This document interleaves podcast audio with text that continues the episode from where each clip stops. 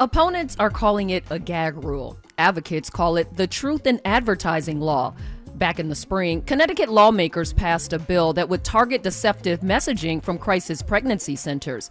These centers are run by faith based groups that try to steer women away from abortions, but the new law in Connecticut prohibits them from using deceptive practices, such as posing as doctors or distributing misleading information about abortions. Now, one of these centers, they say, is fighting for their First Amendment rights. This is And Another Thing. I'm Dara Kennedy. I'm Maya Schwader.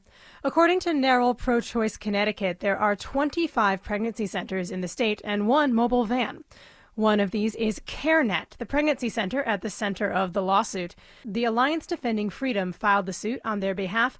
They say that not only is this infringing their free speech rights, but that there is already a law in Connecticut that would prevent these deceptive practices. Joining us now is Denise Harley. She is senior counsel with the Alliance Defending Freedom, or ADF. Welcome to the show. You have a lawsuit against the Attorney General of Connecticut that says that CareNet, and I'm paraphrasing here, is banned from communicating freely. What is it about the CareNet message that's being restricted?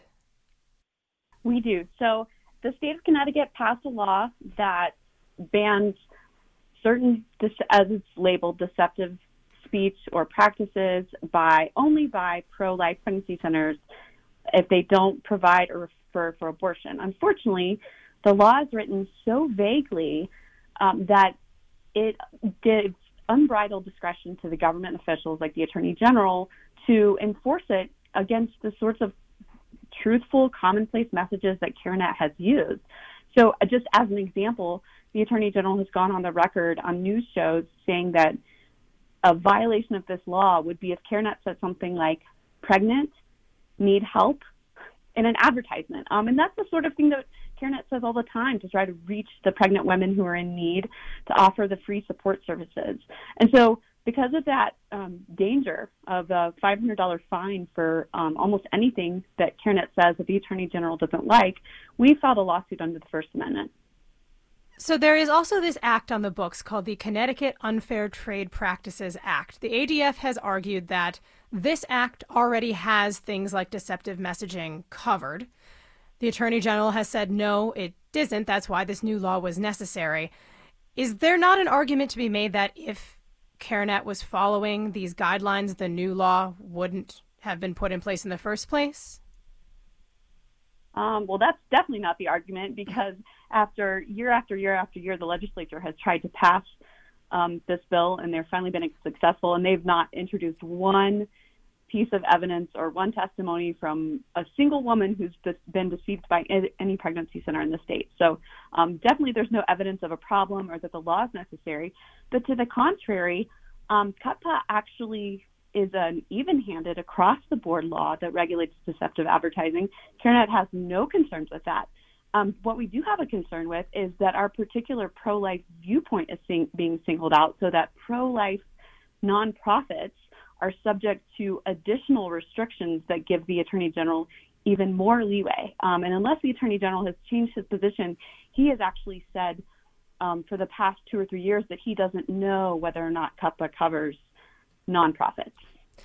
So, as a result of the law that you're challenging, has CareNet altered any of these any of its usual practices or language? Um, we are. I think CareNet has been really concerned about um, its advertising. I don't know that they have changed any of the messages yet, um, but it's a it's a hesitancy. So every time they post something, it's a possibility that there's going to be a, a demand letter from the attorney general who can immediately um, drag CareNet into court. Um, and well, so. It- its website point, it contains many claims that critics are considering false advertising. Uh, has it has it altered any any of these messages that have been considered false advertising? CareNet feels that everything it has said is truthful, um, even those things that the Attorney General claims are deceptive. And so CareNet is going to continue to reach out to women and offer their free services in the same way that they have been doing. So, part of the background of this, is looming in the background of all of this, is of course this new law that was passed in Texas, Senate Bill 8, that has put severe restrictions on abortions in Texas. Is that part of what has spurred CareNet and the ADF to take this up? Um, I don't think that's in the background, and I don't, don't think that's related at all. In fact, that came about after the fact of when this law was passed, and we knew as soon as this law was passed, we were planning to challenge it. In fact, way back in February, I testified in the legislature against this bill. Um, this bill doesn't have anything to do with abortion. It's about free speech and the fact that the government can't target certain speakers who have certain viewpoints for different kinds of speech restrictions. With tolerance and good faith in America require people of all different viewpoints to be able to share their opinions and beliefs and offer their services without being targeted for government punishment. So, no, I don't see any link at all. Denise Harley is a senior counsel with the Alliance Defending Freedom. Thank you so much for joining us. Thanks for having me.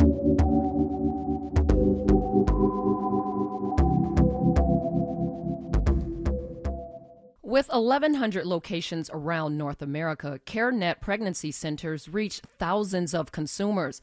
The lawsuit filed against Connecticut on behalf of CareNet claims, as we just heard, Connecticut's new law bans CareNet from communicating freely with the individuals it serves and those that it wishes to serve. It's also seeking a court order to block a declaration that it violates free speech and freedom of religion guaranteed under the Constitution. Wrapped up in the ADF's challenge in the new Connecticut law that we mentioned previously is CUTPA, which is designed to prevent misleading marketing. Under this new law, which was passed in the spring, Connecticut Attorney General Tong's office will investigate complaints and impose a fine to centers found in violation. We now welcome in Connecticut Attorney General William Tong, who is being sued by the Alliance Defending Freedom. AG Tong, we know that you are a defendant in this federal case where the ADF cites a violation of the First Amendment. We know that you can't speak directly to the details of the lawsuit, but how is the First Amendment being defined in this instance?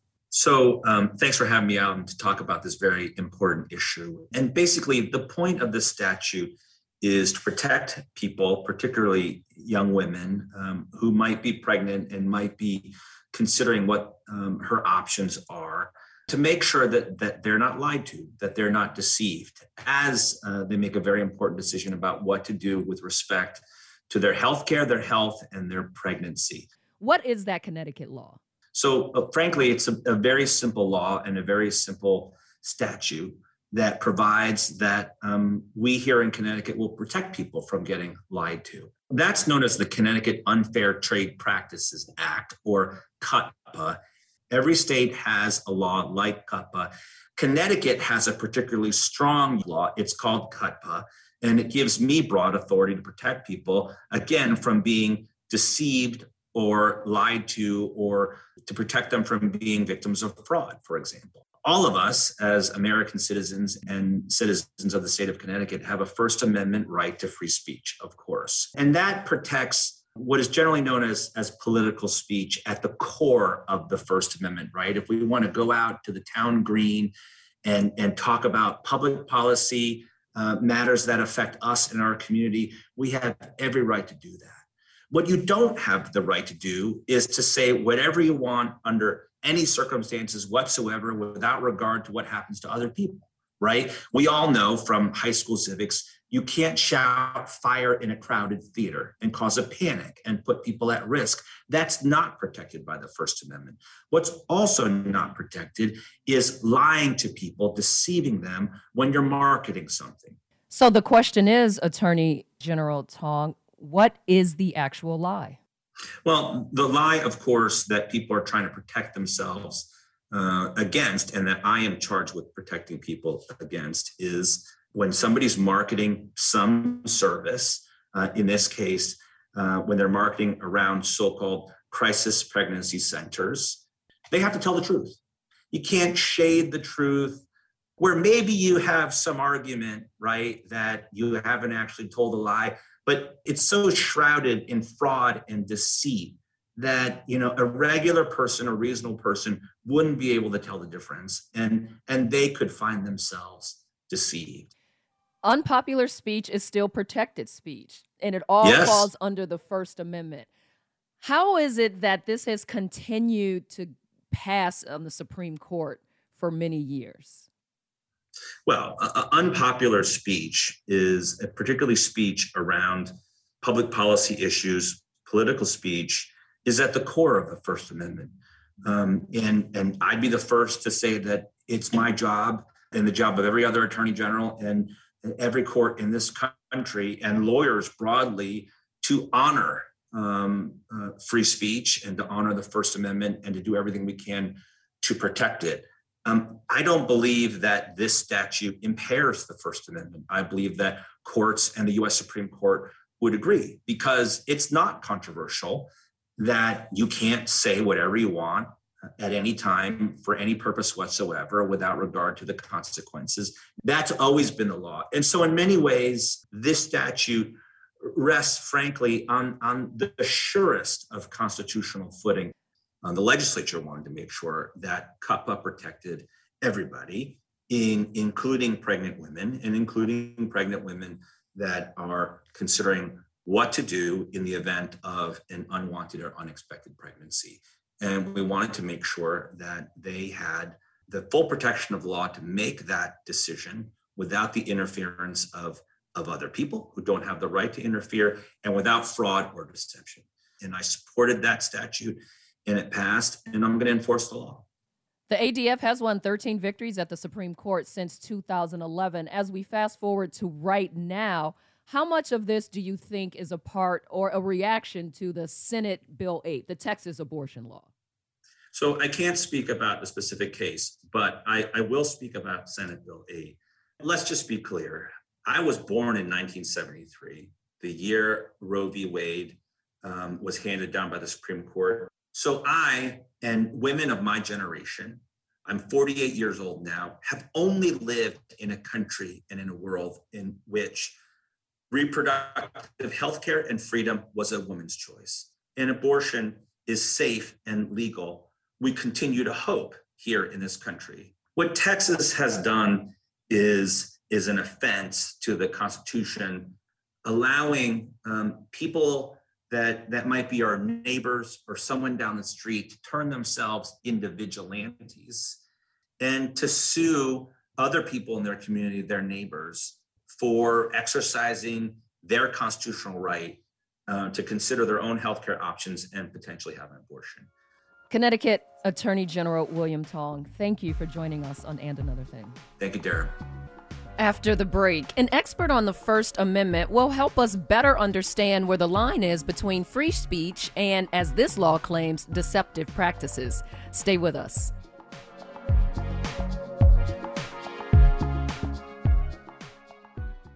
The following is a re air of And Another Thing.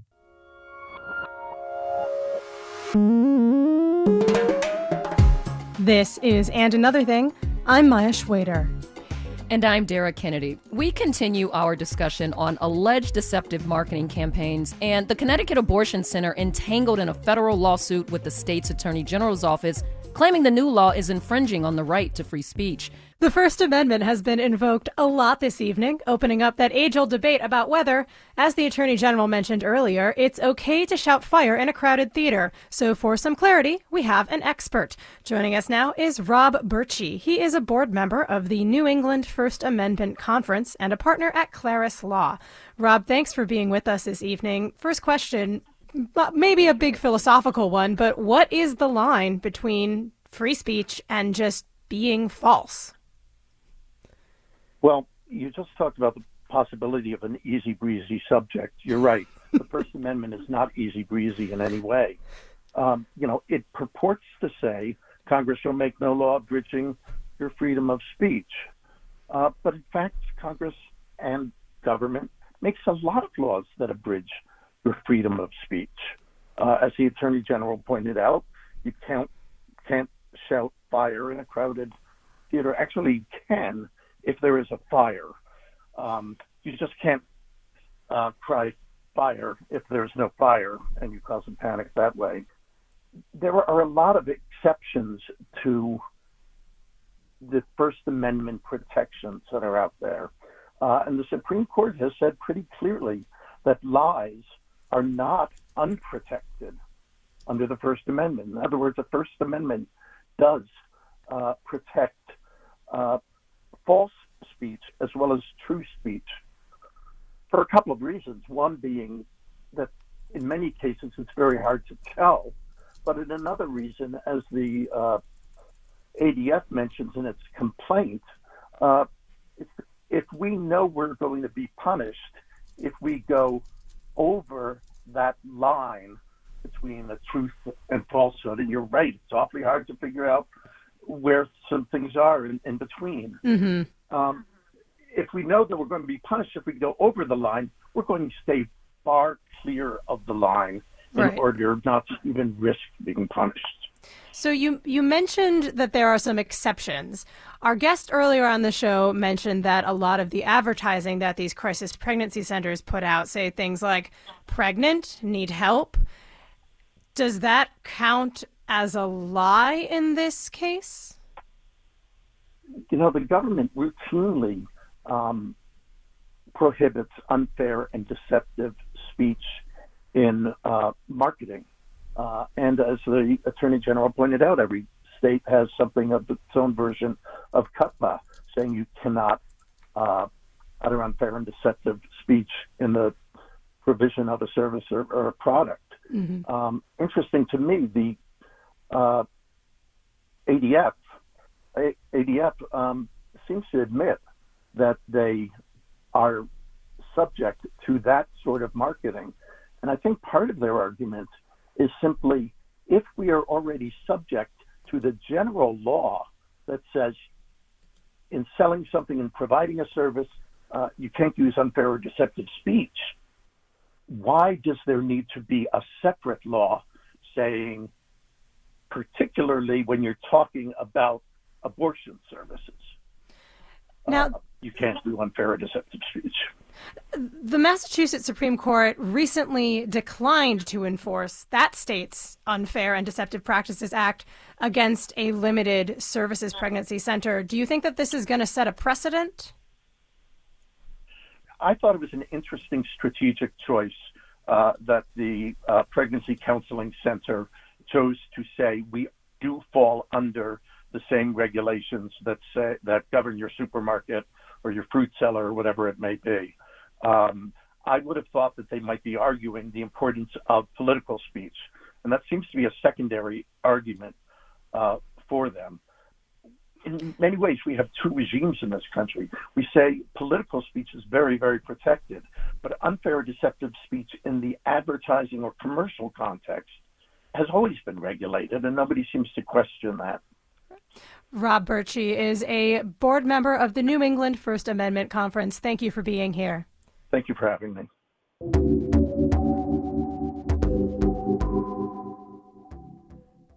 We turn now to look at some new arrivals in our community. Each week, a few more families from Afghanistan find new homes here in New England. CAI's Daniel Ackerman introduces us to a family who's getting used to life on the coast in the Massachusetts city of New Bedford. Let's see it's good or not. In the crowded kitchen of a small second story apartment, Farkhanda Ehsan pops open a pressure cooker to check on the beans. She's making them in what she calls Afghan style. Tomatoes, ginger, garlic, salt. Across the room, her three kids wait for dinner. They play video games on their mom's phone, and the youngest climbs onto the table for an impromptu dance performance.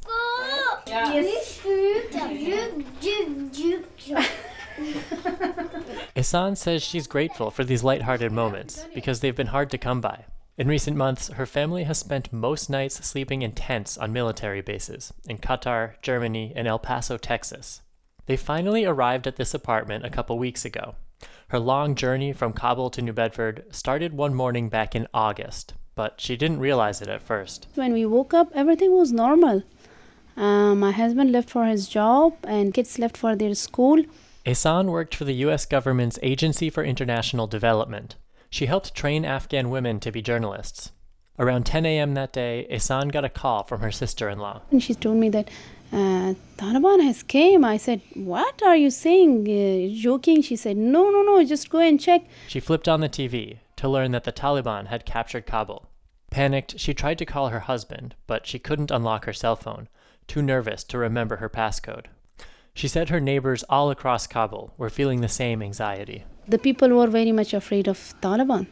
So everyone was hopeless that, oh, they have conquered the whole country. Now what? What will happen with our school, with our education, with our economy, with our culture? We don't know the answers. Ten days later, the U.S. military offered her family a flight out of Kabul, thanks to her work with the U.S. government. The banks had all closed, so despite her well paying job, Ehsan took off with no money, just six gold bracelets around her wrist. Last month, her family was at a camp in El Paso. Ehsan was teaching an English class to other refugees one day when she got the text, alerting them where they would be resettled long term. The place name was unfamiliar Massachusetts, and that's when the Googling began. The first thing I searched was the map. Where is Massachusetts situated? She was glad to find it on the same side of the country as Virginia. Ehsan has a sister there. Her family spent their final days in El Paso glued to the internet, reading up on their future home state. It has a good economy. The best schools are here. So, and the housing that it's very expensive. Arriving in New Bedford has meant at least a touch of normalcy. Ehsan could finally cook her own food for the family after months of being fed military grade boiled eggs for breakfast. And the thing that was very, very happy for my kids, the, the night we arrived, the morning we got up, so they were saying, Mom, cook us egg on our own style. That's fried with a runny yolk. so that was the egg I cooked for them. They were very, very happy for that. Ehsan's husband found work at a warehouse, and Ehsan is looking. In the meantime, she's helping her family settle into New Bedford, with trips to the playground and a visit to the local mosque, plus taking in some of the city's signature sites, like the waterfront. We have seen the fishing boats. My kids have been asking, What are they? I said, This fishing. So, can we take that? I said, One day. One day we will take one of it and we will go for fishing. Mm-hmm. Five families who fled Afghanistan this summer have now settled in New Bedford. More are waiting to come, but it's been hard to find housing. Ehsan says she plans to start a mutual aid group to support other Afghan refugees. For now, though, she's taking things one step at a time, like getting her kids registered for school, while also keeping them connected to their homeland through their first language, Dari, which she also calls Persian. To be very honest, I told them, you learn English at your school, but you're at home, you try to speak in Persian so you don't forget your own language, because it will help them again. I hope we can have a time to move back to our country be in the country, see our country, so they should not forget their own language. she says that hope is what keeps her going as she begins building a life here in New Bedford. For the New England News Collaborative, I'm Daniel Ackerman.